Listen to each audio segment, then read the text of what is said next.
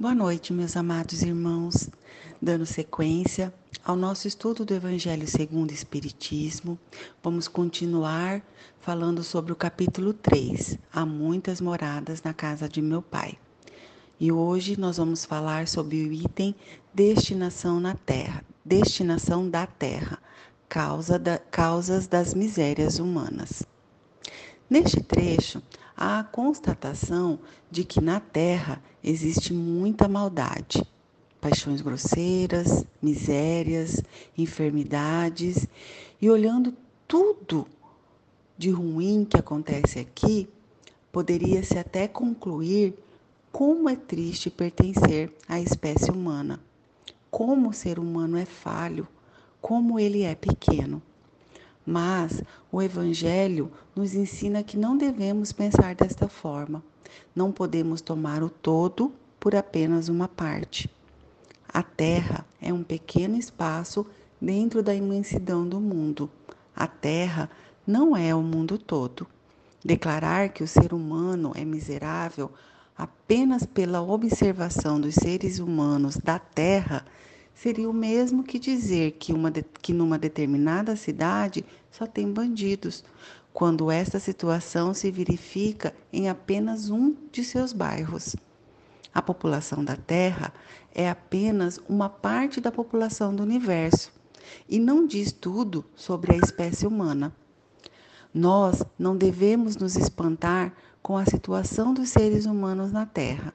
Realmente há muita crueldade, misérias, enfermidades, mas isso se dá exatamente pela condição deste planeta.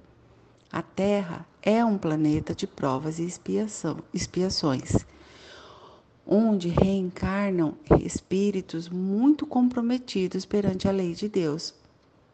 Em razão disso, aqui ainda não é um lugar onde se possa viver sem incômodos, sem lutas e sem sofrimentos. Como consta nessa passagem do Evangelho, a terra pode ser comparada simultaneamente a um subúrbio, um hospital, uma penitenciária. E por ser tudo isso ao mesmo tempo, é natural que aqui se encontrem os doentes, os estropiados, as pessoas torpes, as pessoas sórdidas. Aqui não é um lugar de deleite, é um hospital para curar os enfermos uma penitenciária para corrigir os que praticaram algum mal. Mas essa situação, meus irmãos, não será assim para sempre, conforme nos ensina a questão 185 do Livro dos Espíritos, onde a espiritualidade esclarece. Os mundos também estão sujeitos à lei do progresso.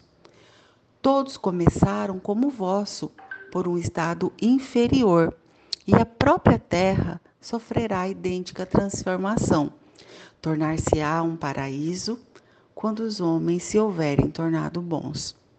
Por isso, meus amados irmãos, nós, cada um de nós, devemos nos esforçar muito para sermos pessoas boas, para nos melhorarmos a cada dia dessa nossa existência, pois só assim nós poderemos ter um ar saudável, uma cidade pacífica, um país justo e, com certeza, um mundo melhor.